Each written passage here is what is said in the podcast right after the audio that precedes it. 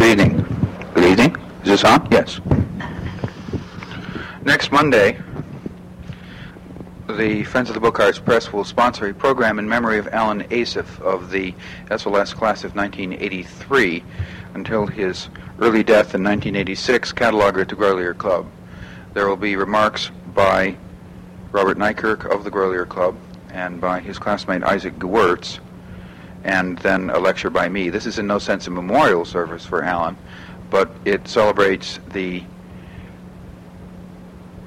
various contributions made to the Friends of the Book Arts Press by Alan's classmates under the uh, with the suggestion of Isaac Gewirtz. So that's next Monday, and who knows where it'll be. We've been fairly peripatetic all semester. I suspect it'll be in 505. And then the last lecture of the spring series will be on Monday, May 2nd, the following Monday. Charles Benson from the Department of Older Printed Books at Trinity College, Dublin, talking about the early 19th century Irish book trade. There is a Friends of the Book Arts Press newsletter which went to press at 4.30 this afternoon and which uh, will be mailed tomorrow, which gives the details of the Benson lecture uh, for those of you who are friends. Michael Turner is not only a friend of the Book Arts Press, but also an extremely old friend. He spent the semester working in and out of the School of Library Service in 1974-75, I think, and uh, has lectured here probably uh, as many or more times than any other uh, speaker, with the possible and only the possible exception of John Dreyfus.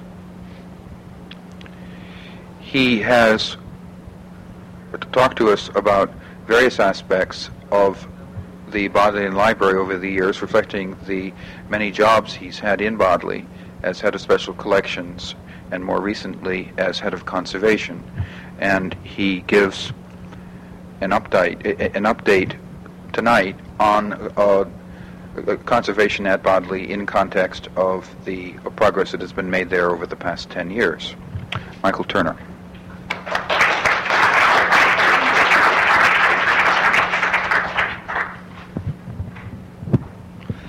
Thanks very much. It's nice to be back again. Um, I was very pleased when Terry said that we were meeting in what I think of as the lounge. I suppose it is the lounge. I'm sorry, yes, the exact. I, I thought it might have a rather grander title than when I last saw it. well, in the early days, it used to be in here and very informal with people sat on the floor, and, and I used to like that much better than the schoolroom atmosphere of down the passage but it's, uh, as I say, got rather grand. Well, uh, I said to someone coming on the corridor, it's not a lecture, it's a talk, and it really is. I let me just say that we, coming from an institution like I do, we can always find anniversaries to celebrate, and I'm actually here uh, in America because last week we had a reception in Washington to celebrate the 500th anniversary of the library, which of course you all know is a bit of a cheat. What it is really is the 500th anniversary of the first reader, I suppose, and the completion of the building and the first readers in Duke Humfrey's Library, which was the first university library as such, the first provision by the university to provide a central library, 1488. Uh, that gives us the nice, if we live long enough, some of us, that gives us the nice, uh, ironic uh, situation that in about 20, 17 years' time, no, not that long now, 13 or 14 years' time, we'll be able to celebrate our 400th anniversary. Um, and the librarian at present is getting a great deal out of enjoyment out of telling anybody, everybody that we are computerizing. We're starting on our 500th anniversary and we intend to finish it by our 400th. Uh, conservation in Bodley is only 10 years old in the sense that there has only been a conservation section or a specifically defined conservation group in the library for 10 years. But of course, I don't wish you to think we've only been caring for the books for 10 years, even having a general boundary. Uh, we've had one, I suppose, through this century within the walls of the library. But it is 10 years ago this year. I was spending this time of the year last year in Berkeley, knowing that I came back from teaching bibliography in Berkeley uh, to become head of conservation. And I sometimes think that's about the last time I saw a book. Um, I think I need my glasses. I'm going blind. Um, I'm always rather embarrassed about talking on the subject of conservation administration. And I don't want to sound patronizing, but it always has seemed to me that basically it's just a matter of common sense and a matter of good housekeeping and a love of books. And I've, I have actually given a talk in which I said that um, if we trained librarians in the old way, um, I was once asked to give a talk on the curatorial role of librarianship and conservation. And I thought that was a very strange request because it seems to me any curatorial librarian worth his salt uh, would automatically assume that conservation was part of his job. And I think it's a sad reflection in many ways uh, that there has been a period that we've gone through in all our major libraries, I think, where the curators have become perhaps too grand to be concerned with the everyday business of caring for the books, and almost a new profession has had to grow up uh, in response to that failure. Um, all my conservation talks seem to begin with a homily, really, on, well, of course, it depends entirely on the sort of library you're in, or the sort of library you're representing, or whatever you're working in. Uh, it seems self evident that what we can do and what we should do in conservation in the Bodleian is going to be totally different to what even a departmental library in Oxford is going to do, and certainly what a public library in the provinces is going to do. We have different jobs to do as libraries, and it seems to me very obvious that our conservation uh, solutions uh, will be different and our conservation programs will be different. On this trip, I've been reading, or rereading, I should say, or attempting to reread Proust. I like to find a, a nice thick volume that will keep me going all the time rather than accumulate a number of books on the journey. And yesterday, you'll not believe this, but yesterday on the train from Philadelphia, I came across a sentence which it seemed to me, with a little bit of twisting, uh, could provide a theme for today. Well, it's not what I'd like to bring out today, really. In that passage on place names, which acts as a link between his account of Odette, uh, Swann's Odette for love and his own love for Swann's daughter Gilberte, he says the countries which we long for occupy a far larger place in our actual life than the country in which we happen to, lay, to be.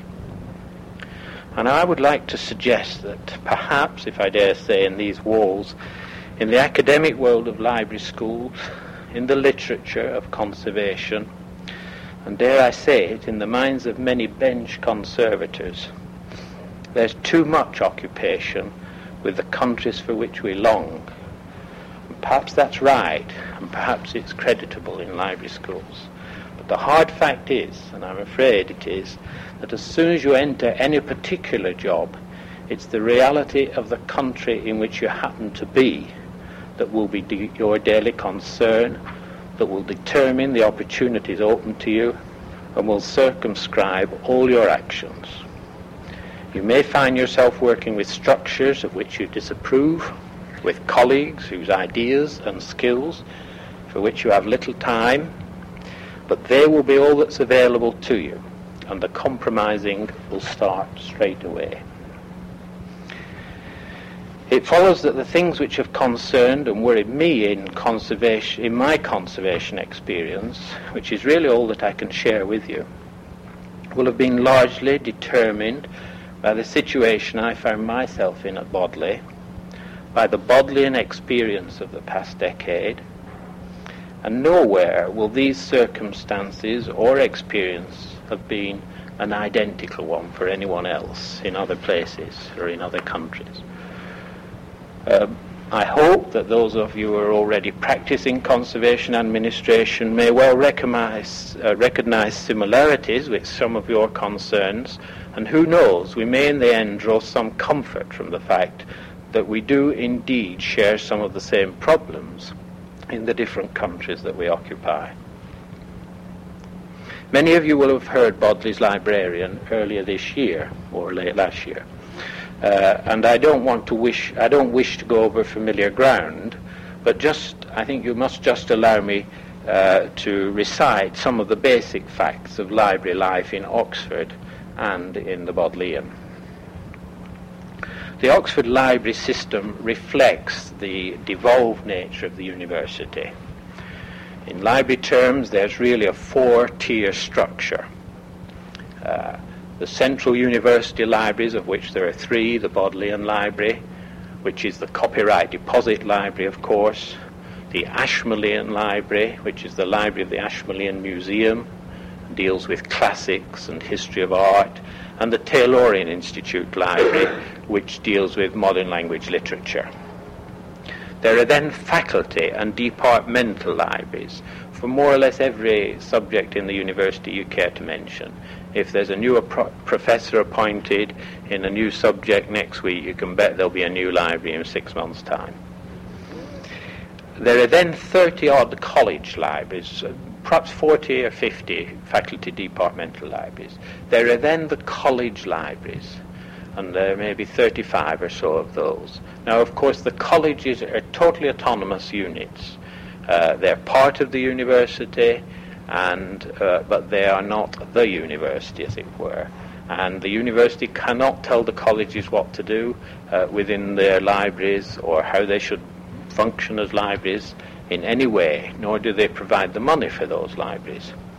Uh, I've said in the past, and nobody's ever objected, that it's a little, I understand, as I understand the federal system here, the college, if you think of the colleges of the, as the states, they have their own, uh, as it were, laws for certain aspects of life, but occasionally the federal government steps in and takes over certain aspects. And it's the same with the colleges and the university, really. And these libraries are spread over a hundred or more different sites within the centre of Oxford, and even now a little outside Oxford. If we exclude the college libraries, uh, the book stock of these university libraries probably is somewhere around six and a half million volumes. Uh, and it's currently being augmented perhaps at the rate of 160,000 volumes a year. There are probably some 400 people employed in those libraries, about 100 of which we would call academic related, which I suppose is the equivalent of professional staff to you. Uh, though of course it's a sign of the times that many of those 300 so-called clerical staff uh, probably have PhDs and library qualifications too. The UGC, which is the main university fund granting body in the United Kingdom, the University Grants Commission, which is just about to be abolished by Mrs. Thatcher, um, in the 84 85, all my figures are roughly 85 figures today. Um, the documents haven't yet appeared since then, so it's not easy to know what current figures are.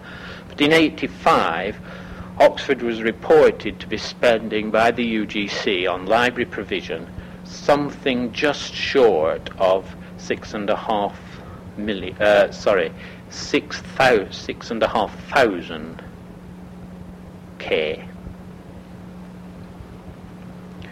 Uh, that is about 7.2% of its total recurrent expenditure each year in Oxford.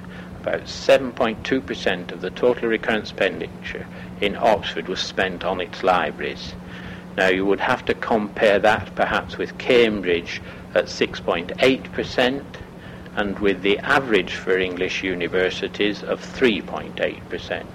So, in a sense, Oxford is very uh, good on the proportion of its budget it gives to libraries in terms of the rest of English universities.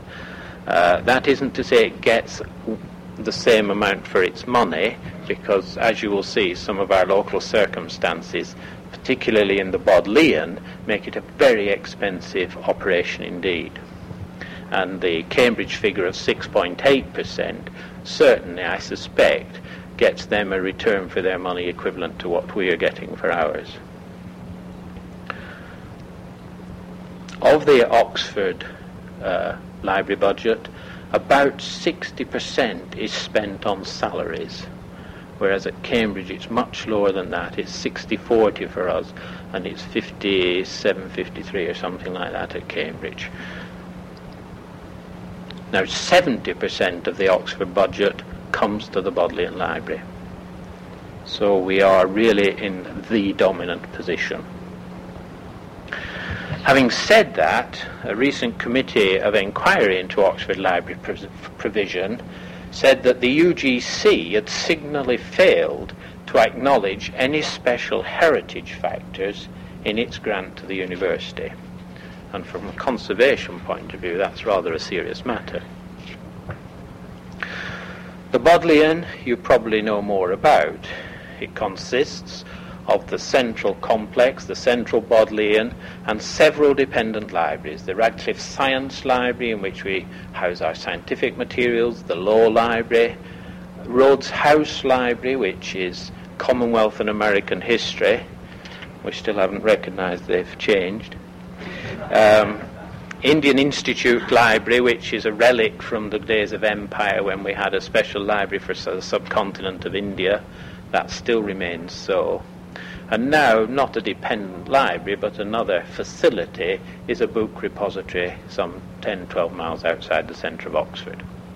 In Bodleian terms, who knows? We talk about having 4.9 million in 85 uh, volumes, about 17% of those, something like 850,000 volumes, are on open shelves in reading rooms. And they are equivalent, I suppose, to your open stack materials. The rest, in other words, over 80% of the Bodley book stack is in closed access areas. Something under just under a million maps, uh, something around quarter of a million microforms. 79 miles of shelving, we say, what it means. 47,000 current serials received. And I think this is an important statistic, if you like statistics, because of that closed access, that large proportion of closed access. Of course, we have an enormous circulation problem within the library. I ought to say quickly, those of you who don't realize, we don't lend books out of the buildings. You can only read books in the building. But that doesn't say we don't have a circulation problem. Each year, the book stacks in the new library are responding uh, at the rate to about um, 275,000 book orders a year. Um, it's changed slightly. Uh, we seem to have a decline after the end of the Vietnam War. I don't know if there was a connection there. Uh, we don't seem to have quite as many American students these days as we used to. Um, and obviously the costs in the, in the late 70s and 80s of foreign travel and foreign education have risen enormously in England. Um, so there isn't quite the pressure there was, say, 10 years ago on that. It dropped quite radically for a while, but it's now creeping up again. There are 24 reading rooms in Bodley, 24 separate reading rooms. And I, am emphasizing this circulation and the number of reading room problems because I'd like to come back to it from a conservation point of view. 24 reading rooms with over 2,000 readers' seats. The 84-85 budget for Bodley was an expenditure of just hun- under 5,000, uh, just under 5 million, sorry, 4,834,000. As you know, the greater chunk of that already went on salaries.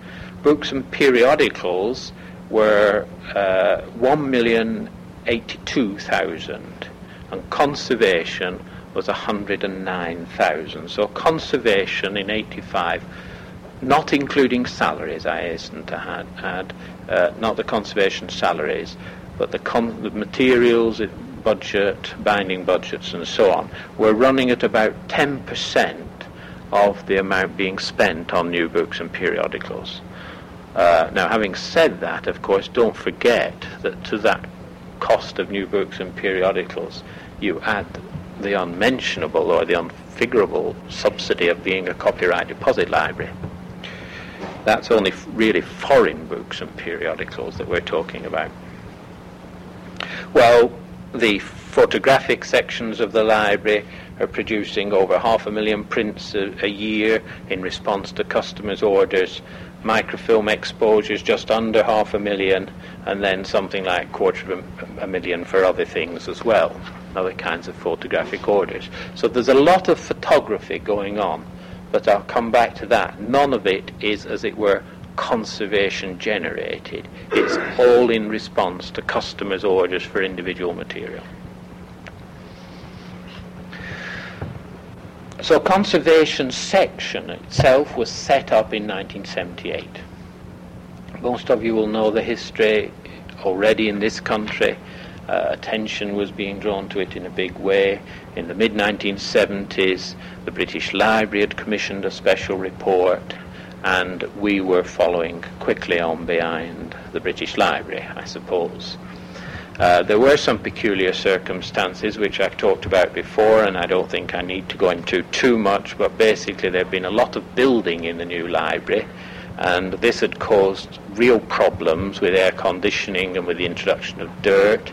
And those of us, like myself, who were in charge of special collections or the manuscript collections, David Vaisey was then keeper of Western manuscripts, got very agitated. And uh, I think, although the library was already uh, thinking in terms of some sort of conservation effort, it was this that really finally pushed us over into doing something about it. And I suppose I'd opened my mouth once too often. Um, what did I inherit, or what was I given? I don't have a job description. Uh, academic related staff, as such, don't have job descriptions yet in Bodley. No doubt it will come. Uh, we have contracts or we have letters of appointment. My letter of appointment just said you're in charge of the upkeep of and the storage of the books throughout the whole system, uh, which is a little bit of a laugh because I have no staff in about three quarters of the system. Um, but I was given charge of the new library book stacks, and that's the main book storage area for the whole library. Um, that meant that I had to take on the book service, this problem of the circulation from the book stacks to these 20 odd reading rooms. Now, that didn't seem to me really part of my job, and I didn't particularly want it. But it the only problem was that all the staff in the book stack were involved in that book service. And if I said, well, I'll take the book stacks, but I don't want the book service, I'd have had 11, a stack very much like yours, down the centre of the building. Because we follow the same pattern. We have a sort of corridor around and floors around a central book stack. I'd have had a book stack like that and not a single member of staff to do anything in it. So I had to take um, the book service on just to get some staff. Now, it's always been my intention to try and build up that staff so that we could divide responsibility, that we could split off, with, for want of a better word, I call, I call housekeepers, away from book service, pages in your vocabulary, I think, um, so that we could, I could say, right, book service, go away to somewhere else, reader services or something like that, but not conservation. Not saying I wouldn't want to have a say in what happened in the book service. I made it fairly clear when I was uh, put into the job that if I was taking this job on, I was going to have a say everywhere I chose to have a say. It hasn't always been very popular. Um, but we've worked on that premise, and I must say I think anybody running conservation in a major library must work on that premise. You must have the ability to move around in the library and uh, say, you know, this isn't good for the books. And believe you me, it won't make you popular. So the book service, the book stacks were my responsibility. Having mentioned them, let's forget them for the time being there was a general bindery. Uh, it was a bindery that I suppose, our, well, certainly Chris Clarkson, who we'll come back to, and our conservatives today would regard as a trade bindery. Although everybody in it had never worked, there was only one binder in it who'd ever worked outside the library. They'd all been apprenticed in their youth in that bindery. They were all craft bookbinders in a sense, and they all they did any repairs that were done to bookbindings up till 1978. But basically, it was regarded as a place where periodicals could be bound, modern textbooks could be bound, and so on. In other words, it was the general binding end of the of the job. There were two young people uh, helping a part-time lady with paper repair in the Department of Western Manuscripts. Um, this was a sort of in-house operation which Western Manuscripts had set up themselves. And just in 77 or so, David Vaisey managed to build them a special workshop in the Clarendon building, uh, which was one of the central site buildings. Unfortunately, a building unconnected underground with any of the other buildings. So anything that went to it had to be carried across a main road um, and so on. Not a very convenient site, but I'm afraid that workshop still exists in that site. There was a, a lady who was a part-time lady who came in every day, uh, put a sheet of linen around a room, stuck some maps to it, went home, and then came in the morning after and cut them down and did another lot. So we had a map mounter. And then I was told that I could, of course, appoint a deputy because I made it very clear that I didn't know anything about bench work and I needed some very strong uh, support on that side. I never thought that uh, in 78 that the support I would get would be as strong as it turned out to be. Uh, in 79, just no, in 78, just as I took on the job, uh, the English Archi- Society of Archivists had an instructional meeting in Oxford, and I'd been in the job about a fortnight. Uh, and Chris Clarkson, who you all know, um, came to that meeting. And I talked to Chris largely on the terms of, you know, Chris, you must know some nice young person who I could employ. And he said, I'd rather like to come home. Um, so I, I can honestly say I don't think a senior appointment has ever been made as quickly in Bodley. I rang the librarian up that night. We had an interview before Chris left the country about two days later, and he was appointed, but still had a year's contract to serve here. So it was a year later, in 79, that Chris joined us. And as many of you will know, he, he left us last year. Well, I think there were probably people in this room who said to me in 78, you won't keep him for two years. So I think we probably did very well, although it was a great disappointment to us last year when he decided to move on.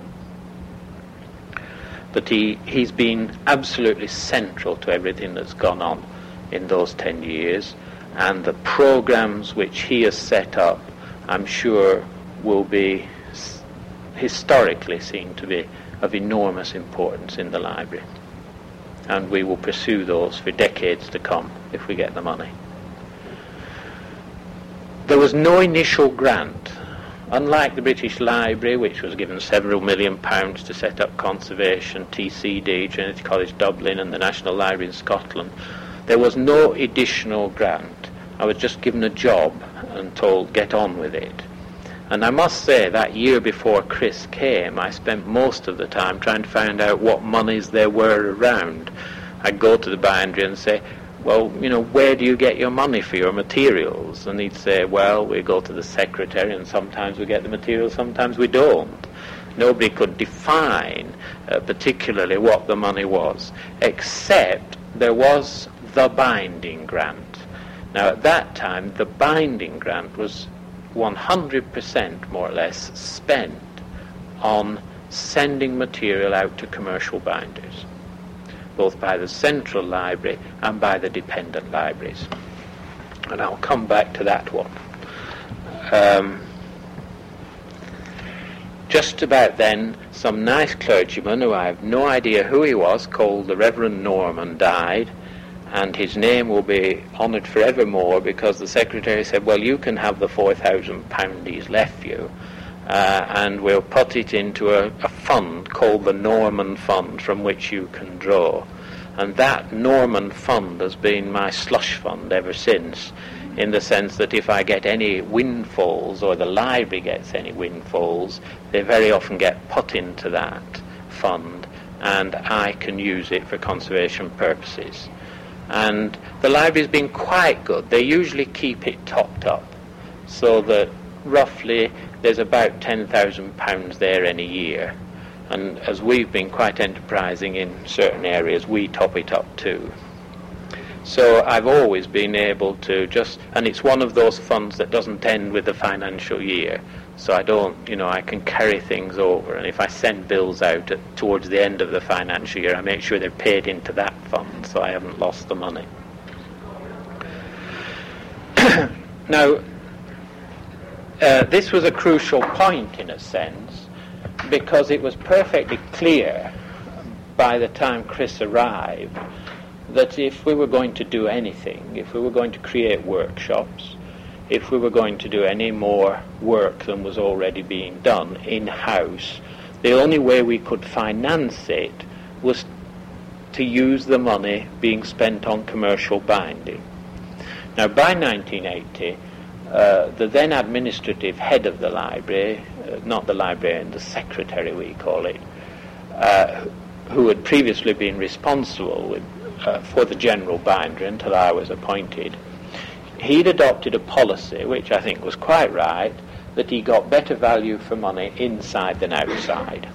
And so he built himself into a situation where every now and again he would use some of that money to employ another binder or to start to be to be real, to be true uh, to start a new apprentice in the bindery and gradually he built up the strength of the general bindery to the point where all the open shelf material in the central Bodleian, not in the dependent libraries, was being bound in-house. And the only material that the central library was spending its money on with commercial binding was from the book stacks. Chris and I looked at that material and decided that the quality of the binding that was coming in was getting worse and worse, that the cost of it was rising very dramatically at that time, and we decided in our own minds that we would stop sending any of it out. And in fact, we'd stop binding it. We'd just box it. So I suppose at that stage we would be paying something in the region of £12 for a volume of a periodical being bound and instead of that we put it in an archival quality box that perhaps cost us 60p. I expected the library to rise up in horror at this. I thought the librarians would react very strongly to it, but they didn't. And what was more surprising to me, not one of those commercial binders ever came back to me and said, why have you stopped sending us binding? They never seemed to notice, which probably and, and it was at a period when commercial binderies were going to the wall pretty quickly in England, which perhaps accounts for it. Um, but that's what we did. In 1980, we just decided to stop binding all the bookstack materials and boxing it in, start boxing it instead. And so one whole thrust ever since then has been in what you might call a preservation operation of boxing material and protecting the material uh, in the book stacks. And very quickly, uh, Chris uh, designed, instigated, found suppliers of, did everything. Com- what we call a commercial box in a series in a 20 odd sizes, uh, and uh, we set up these commercial boxes which we could buy in flat, make up ourselves. They were cut to sizes and creased, and we just made them up and stapled them. And the whole library was encouraged to use them. And that's remained the case ever since. Of course, I can't always keep up supplying them at the rate they want to use them. But nevertheless, that's what happened. Now, there was clearly some material in the book stacks that we had to monitor, and we decided we'd have to bind. But the general bindery has coped with that. The outstanding problem on that front has been those dependent libraries, because every year when that money is dished out, that 100,000, roughly speaking, as it is now, is dished out, immediately about 53 or 4 51% roughly of that goes straight to those dependent libraries who are still sending their material out to be bound. And two of those libraries, the science library and the law library, get fairly hefty chunks because most of their material is on open access and we feel, still feel that's necessary to bind that material. What I want to do and we've costed this out. If I could get three more bench spaces in our general bindery, we could cope with that binding, and three more members of staff, we could cope with that binding. And we could do it cheaper. We'd have money to spare. That money would pay for the three additional binders, it would pay for the extra materials, and still give us a little more to work with. So on the top of our priority list is the refurbishing of the general bindery in order to create more space in it so that we can make that next step and do away with the commercial binderies altogether. What's more, we really don't control that. I must admit, we haven't been able to control those dependent libraries. There are still librarians, if I can not quite put as much venom into it as Chris does, but there are still librarians out there controlling that binding, and we don't really um, feel it's adequate. So that was how we did it, and from the money we saved by doing that, we set about building workshops buying new materials, trying to find the right materials, improve the materials we were using, improve the techniques we were using, and so on. But because we did not have these workshops, our initial uh, task was to set up a sort of boxing operation. And Chris developed that because alongside the commercial box operation, he introduced his phase boxing programs uh, and I don't need to explain what they are, the individually made wraparound boxes, which are commonplace now in most libraries. And we built a special workshop just to do that. That was the first workshop we built. And that is still a very important contribution being made just by that phase boxing program. It's gone at varying paces through the years. Um, basically we've only ever had one binder running that room. He doesn't make phase boxes himself. He ma- he's the binder who makes the very top quality boxes, you know, the, the cloth covered archival book box forevermore. He's the man who does those, and he has uh, uh, an untrained conservation person, I mean, not a trained conservation people, uh, just a person taken straight from school who was trained to make phase boxes and at one point we had a second person, but we're back down to one again. Now, of course, so that helped us to begin, and we were very conscious of this protecting of the books because of the problem I've referred to earlier, which, in my opinion, it's certainly in the Bodleian, and I suspect in other places, the main I'm convinced more and more that our main problem is the mechanical damage done by handling. We talk a lot about the intrinsic instability of the materials, which is going to lead to their own destruction. We talk a lot about environmental problems. And all these are interconnected. I know you can't separate any one of them out. But I'm convinced above all else that that mechanical damage done by handling is the worst problem we have to face up to. And I ought to say, and I think perhaps Terry might bear me out on this, it might seem strange saying this over here, but I do really believe that, at least at the present point in time, I'm not saying we don't have problems ahead of us, but I don't think our brittle paper problem is as massive as yours. I, I don't know what the reasons are. I suspect our paper never got quite as bad as yours got, say about the turn of the century. And I don't think we've subjected our paper, we haven't cooked it as long as you've cooked yours, let's put it crudely. Uh, and your climate, of course, is, in certain areas has got much more extremes to it than ours has. And I think you have a much worse problem than we have. Now, of course, we've got the problem because we bring in stuff from the Indian subcontinent, continent, we bring in stuff from Latin America, and that gives us a problem. But I don't think our own native materials are as bad. That's not to say, unless some libraries do something about it, they won't be in 30 years' time. But on that side, we didn't have the money. We couldn't get into experimenting research about deacidification. We decided that wasn't our job. We'd leave that to the big boys, and when they'd stop blowing themselves up and other things, uh, we, we would cash in, we would ride on their backs. Now, to be fair, uh, we'd done it with the computer. You see, we led the field in the computer, and uh, people rode on our backs, and we are still waiting to be a computerized library. So I wasn't going to make that mistake and uh, in a sense, well, you know the situation better than I do. Um, we're still waiting for that solution, I suppose, and when it comes, we'll have to raise money somehow to install some sort of system. But we haven't really got involved in the problems of mass deacidification and so on in Bodley. On the environmental side, we have a problem. As I mentioned, we've just celebrated the 500th anniversary of one of our buildings.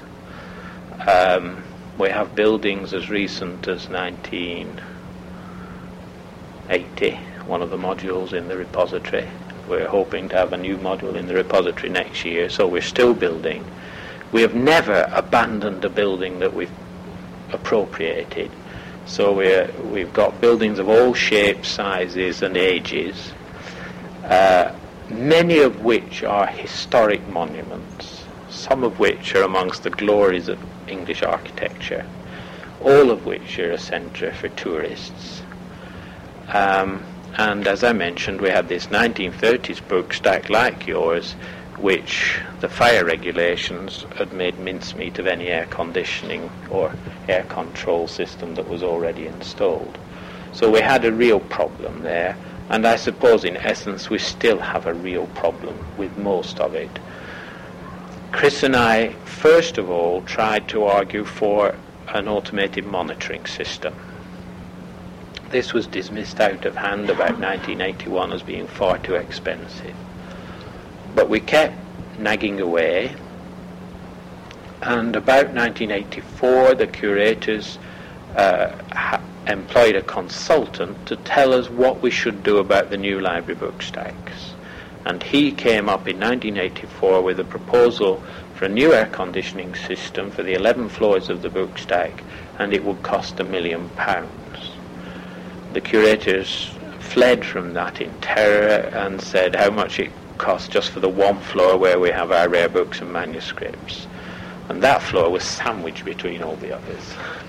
Uh, and it was the first floor underground. There are three underground floors.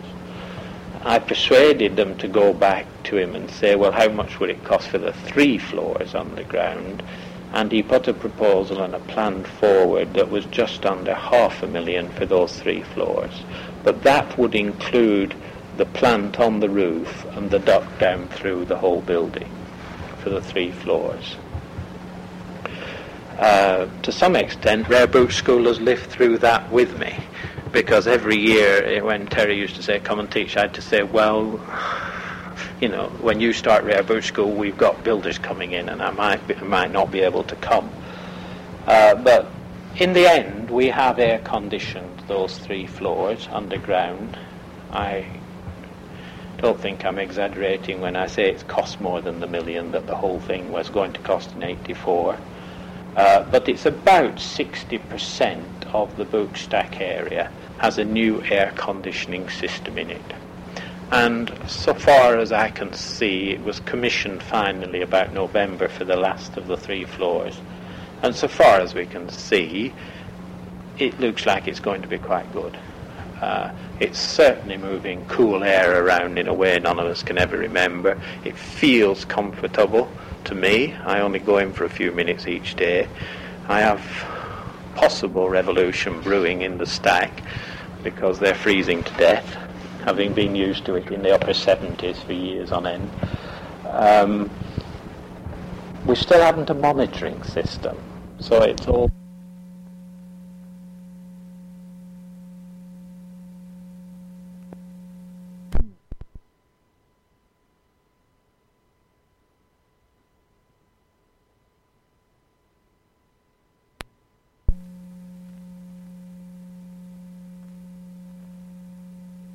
We actually managed to go uh, at one point in the installation. I thought I'd convince them, and we all went off, the surveyors, the consultants, and myself, to look at a beautiful. Oh, it was marvelous! It was like the best toy I've ever seen. Beautiful color monitors where I could just press the screen for a floor, and a plan of the floor came up, and all the detectors were shown. And then I'd say that detector, and it would say it was last replaced in August, and the spare part for it is in bin number something or other. You know, it was beautiful system, and it was in three months it went from forty thousand to over a hundred thousand. So that got dropped on the way. So we've tackled the environment to some extent. What we can ever do about the old buildings is a problem. And of course, we've created some nice new problems for ourselves too, because we're now keeping our nice our manuscripts in a nice, cool environment on one side of the road and shipping them across the road to hot, sweaty reading rooms on the other. And I don't need to tell you what that's doing to the pigment layers on the medieval manuscripts. That's why we need to monitor. We need far more monitoring still to be uh, installed. The uh, problems that have worried me most, I suppose, as, as the head of conservation, have clearly been concerned with finance. Uh, it's been my job in a sense because I'm sure David Vaisey went into all this earlier in the year, but 1980 was a the worst year of our lives for my generation. I mean, I suppose we came into libraries in the late 50s, early 60s. We brought up in the good years of expansion, adding to the collections, and then suddenly in 1980 everything went sour. And I don't ever believe I'll see good years again. Um, it's 1980 to 1984, we had to make cuts of 4.5% across the board. 1986 to 1987, we started a new series of cuts, which have to lose us another 11% by 1991. Uh, now, you know, maybe in 1980 she had a point. Uh, there was some fat around the place, but by 1986 there was no fat around the place, and to start cutting 11% again uh, really is having horrendous results. Um,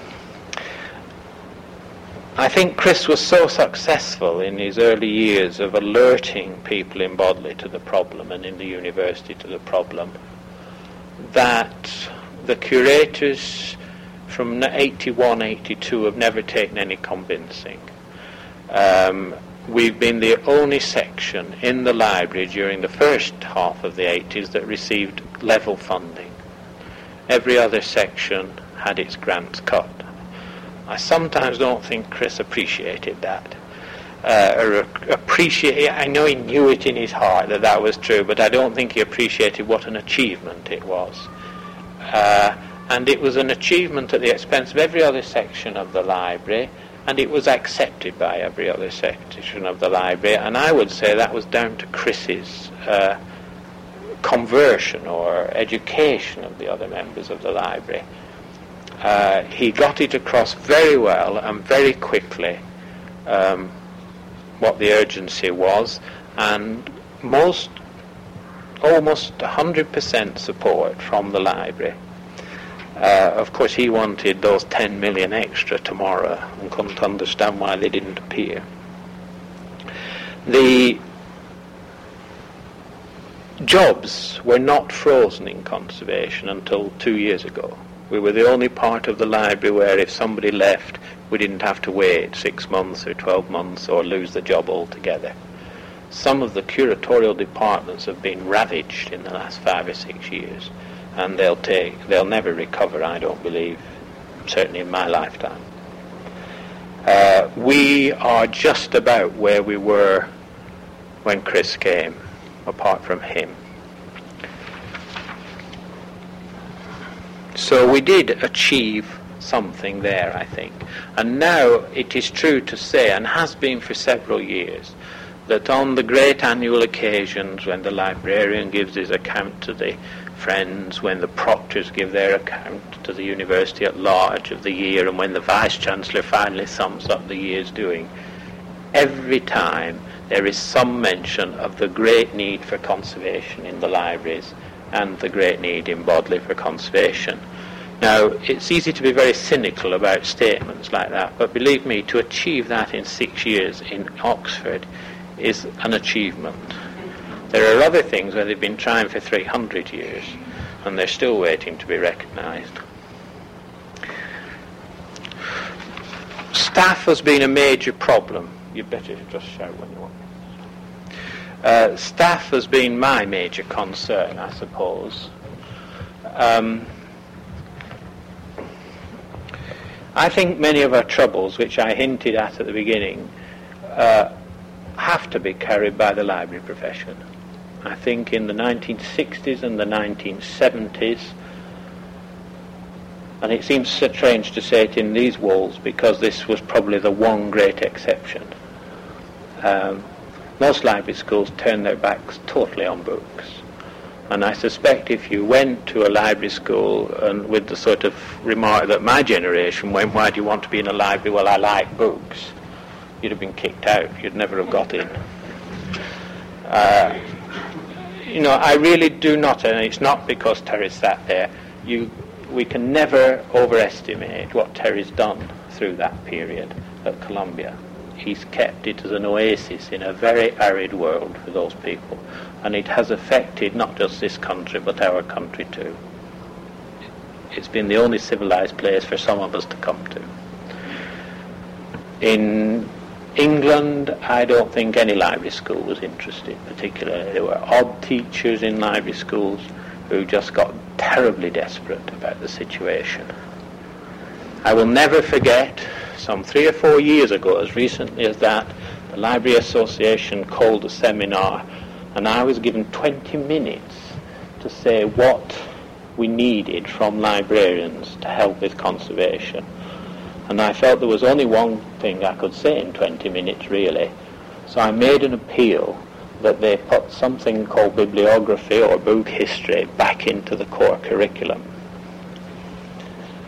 the most distinguished head of the most distinguished library school in England probably followed me to the rostrum and his opening remark was if Mr. Turner thinks we have time to talk about books in library schools he has another thing coming and I've never really recovered from that remark to this day now I must say that I think it has improved and I think it is improving on the back of conservation because conservation is once again drawn librarians' attention to the fact that it's books we're talking about ultimately.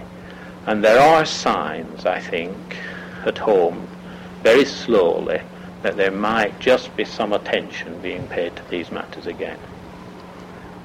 But I, I mean, I'm right behind Chris and some of the conservators when they lay a lot of the blame on the last two decades of library education. As for conservation training, Britain's a hodgepodge.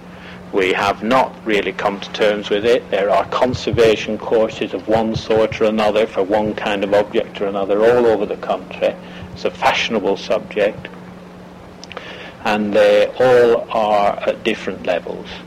and different quality people coming out. And all you can do is test the water and hope that if you find a good person from Guildford, next year they'll probably produce another good person, or that you'll find a good person from Camberwell or Gateshead or wherever. Doesn't always work, of course. Good people tend to be good wherever they've been, in spite of where they've been. Uh, we've been lucky. We haven't restricted ourselves to England. I've had Americans working for us. I've had a Canadian girl who was very good working for us. And we have people from Germany who are presently applying for jobs with us. It is a difficult one, and I do not think that we will sort it out until somebody grasps the accreditation nettle. And I cannot see who in England is going to be that body and who's going to do that. National Preservation Advisory Office, I think, should be doing it, but that's under the auspices of the British Library, and they won't touch it with a barge pole. But I think sooner or later, somebody has got to say that there has got to be a core course, at least in every school, that is accredited, so that we do know that there are certain basic standards being taught in every school. And I'm very pleased that in a very recent report by the museums and galleries people for the Museums and Galleries Commission, they are suggesting exactly the same in the museum world for conservation people. They think we're, they say conservation is one of the best areas for training in Britain uh, in the museum world. Uh, they're perhaps a bit better off than we are on objects than we are on books. It's too early to see what Chris's new venture will produce.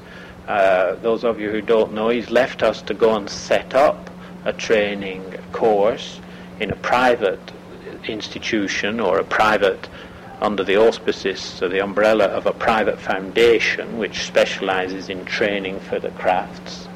And Chris has been given uh, nice funds to set up workshops and begin training conservation binders. But it's going to take many years, I think, before he produces enough to really affect the picture in Britain.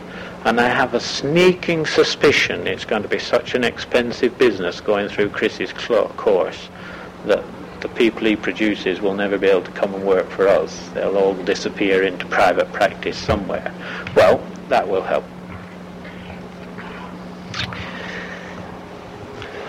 Most of my staff problems come from a very tight situation within the university. Uh, when I inherited uh, these people who I've, I've spoken about, all my binders and everybody, were what we call clerical grades they were looked after by the National Association of Local Government Officers as a union. Nothing was relevant, really. Um, we had from 82 to 83 a university subcommittee of the university staff committee looked into the whole business of conservation staff in Bodley and decided they should be put on clerical grades. I adopted the policy from the beginning that these were professional people and I could not see why they were not put on the same grades or parallel grades to the professional librarians. I've got to say that was anathema to the university. Um, and intellectual snobbery did, played no small part in it. Uh, it is not a graduate profession in, in, in England. I think I would resist it entirely becoming a graduate profession, you would cut yourself off from a lot of very good craftspeople if you said it had to be a graduate profession. But until there's a graduate piece of paper you can wave in front of the universities, you're going to have a great deal of trouble in getting a sort of parallel professional grades accepted in the universities. Now again, there's a chink of light because in the museums and galleries world and in the libraries world, for government departments, so for the British Library and people like that, they are now accepted as curatorial grades. They're put into the equivalent of curatorial grades. So that's a big step forward, and it may be that sooner or later it will be the lever we can use against the universities. But at present, we're a long way from there. because of this very rigid structure and job descriptions, I find myself in a dilemma. And that is that I have found over the last two or three years there's an annual reviewing system. And over the last two or three years, I've found, and good luck to them in a sense, that junior staff who I've encouraged to go on courses, I've paid for to go on courses, we've said to them, will you, in a very small group of course, will you look after photography? Will you, you know, start to specialize in photographic conservation? Uh, start to look into leathers, start to look into paper. The next year, they have every right to do this, and I'm not grumbling. They come back and say, I've been given the responsibility for this. They go to the review committees, who are made up of people not even working in libraries, and they convince them of this, and they're upgraded. So the very careful structure that was designed in 82, 83 has been made a nonsense of. And what's more, all the promotion that has gone on in my section in the last three years has gone on against our wishes by people pro- adjudicating outside the library. Now that worries me. It really does worry me. Um, because it, it, just because I, I find myself writing on people good staff members' reports every year. I do not agree with them. I do not think they should. Um, and because it will upset the balance, it will do this, that. And it's not helping morale. It's not helping relationships within the group. Uh, because sooner or later you see everybody bar one has been left out. So then you have to go and fight for that one to get the structure back again. And it's a very difficult situation. I don't know how, how whether you have a similar situation or not. But I find that a very difficult one, and I find it not a, an easy one personally to handle with the staff. Well, I'd perhaps better be drawing to a close. I think I would be right in saying that for Chris, one of the major problems in the 10 years has been materials. We've gone into this before, I think. But in the UK, the supply of conservation quality, archival quality materials was not good when we started. It was almost non-existent. There are a few firms just beginning to set up in it. Most of it was being imported from here, from Hollinger or people like that. We had very few of our own suppliers. Where you did find a supplier, uh, you'd go back two years later and they'd, they'd disappeared. I remember we had marvellous book cloth problems. We had marvellous cloth which Tony Cains had got made in, in Northern Ireland for himself, and we rode on the back of that order. And we went back two years later. They still had the machinery for doing it, but they'd just make the only two men who could do it redundant. Um, and you had problem like that after one after another. I think that is improving there are signs that that's improving. Atlantis, people like that are coming along now really quite strongly, and it's much more easy, as, it, easy for us, as it were, to go to the shelves and buy off the shelves. It's not easy for us when we want a new material, because none of us outside the British Library, who are rule unto themselves, have the financial clout. So this is forcing us as automation has forced libraries into much more cooperation. And I think that's all to the good. And I think it, it is quite common now for Tony in Dublin to ring, well, up to six months ago, Chris in Oxford, and we'd ring Alan Farrant up in Cambridge, and Greenwich, and V&A, and Manchester, and we'd sort of put an order in and build it up together. And I think that's the only way we can carry on. Well, I think there'll be opportunities for any specific questions later. I suppose one could go on forever on this. Um, of course, the new game for us is fundraising. This is, of course, what Mrs. Thatcher wanted, I suppose, when she started those cuts. She said to us, you go out and raise your own money. Now, for American librarians, that doesn't perhaps seem as strange as it does for us. And perhaps we have been cosseted over the years. Uh, but it's a new game. and we are not trained to do it, and we are having to learn very rapidly. Uh, perhaps David said something about it earlier in the year, but we're about to launch in Oxford a mammoth appeal for the university.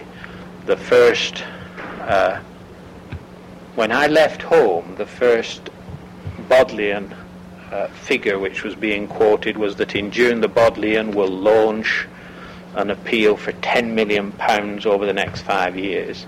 Terry, was always a step ahead of me, has a different figure by the time I get here. Um, but you can see the sort of operations we're moving into. We've just successfully raised half a million in 18 months to buy ch- the Opie collection. So it looks like we're an attractive uh, proposition to some people. The way it's being done is to provide packages, and there are already several conservation packages, as it were, in the marketplace waiting to be picked up. Uh, chiefly the one I've mentioned, the refurbishing, the restructuring of the general bindery. That's a big one we want to get pretty quickly. Another one is the a program of conservation on the books in Duke Humfrey and Arts End. Those of you who know Bodley, that beautiful uh, room which, Tom, which we're celebrating 500 years of this year, but which Thomas Bodley in 1600 refurnished and filled with books. The books are looking pretty tatty. And what we want to do is have a program for about five years on those. And I was lucky, other people's misfortunes occasionally work in our favour. Nicholas Pickwoad's main assistant, chief assistant, uh, left to marry an Oxford Dom, and so she has joined us when Chris left, not replacing Chris, but in a quite separate role uh, to carry out over the next 12 months the preliminary survey of those books, do some refurbishing. We don't want to go in mad too quickly. So we're letting her do a bit of repair as she goes along. But basically, over the next 12 months, uh, pulling together the appeal, as it were, pulling together. We've already got the appeal out in general terms, but giving us a lot more factual information about that area. We want new exhibition cases, which seems to have become a conservation responsibility. We want an off-site facility. All that boxing operation, a lot of print finishing, and all that that the general bindery has to be to do could easily go off site, freeing room for these additional binders on site, and we're hoping uh, that before too long we'll be able to have a facility off site. That has always been, from the very word go, one of the bones of contention, and it's still slightly there and worries me. And I'd like to leave you with this thought. It has always been very much in the centre of Chris and Judy and my thinking that we should remain on site that the main conservation workshops and the main conservation effort should be in the building. There's a strong argument, and there always has been, ever from the beginning, in the university, that we could quite easily be put on an industrial estate somewhere on the outskirts of the, because the stuff could be taken to us. Well, apart from the handling conditions, I think the one we hang on to most is that psychological effect of having us in the library. We're the thorn under the flesh a bit. We're the irritant. We're the constant reminder to those people that it matters and we see what's going on and they hear from us daily. And I think that we've got to maintain. Some of the jobs can go off site, I don't deny, but I think in the long run we've got uh, to remain on site. I would say that my staff are getting tired of this story because I've been at it now for 18 months.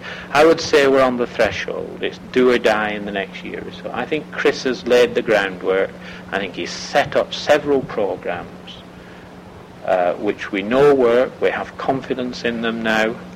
And really it is, I believe, a question of throwing money at the problem. I think we've solved some of the problems as far as we are concerned if we had the money. And it's not altogether money, it is mainly money for bodies now to do the work, but not necessarily very highly trained bodies in some areas. That phase boxing program could be pushed on at a tremendous pace if we just had three or four more people uh, making phase boxes. Okay, thanks, Terry.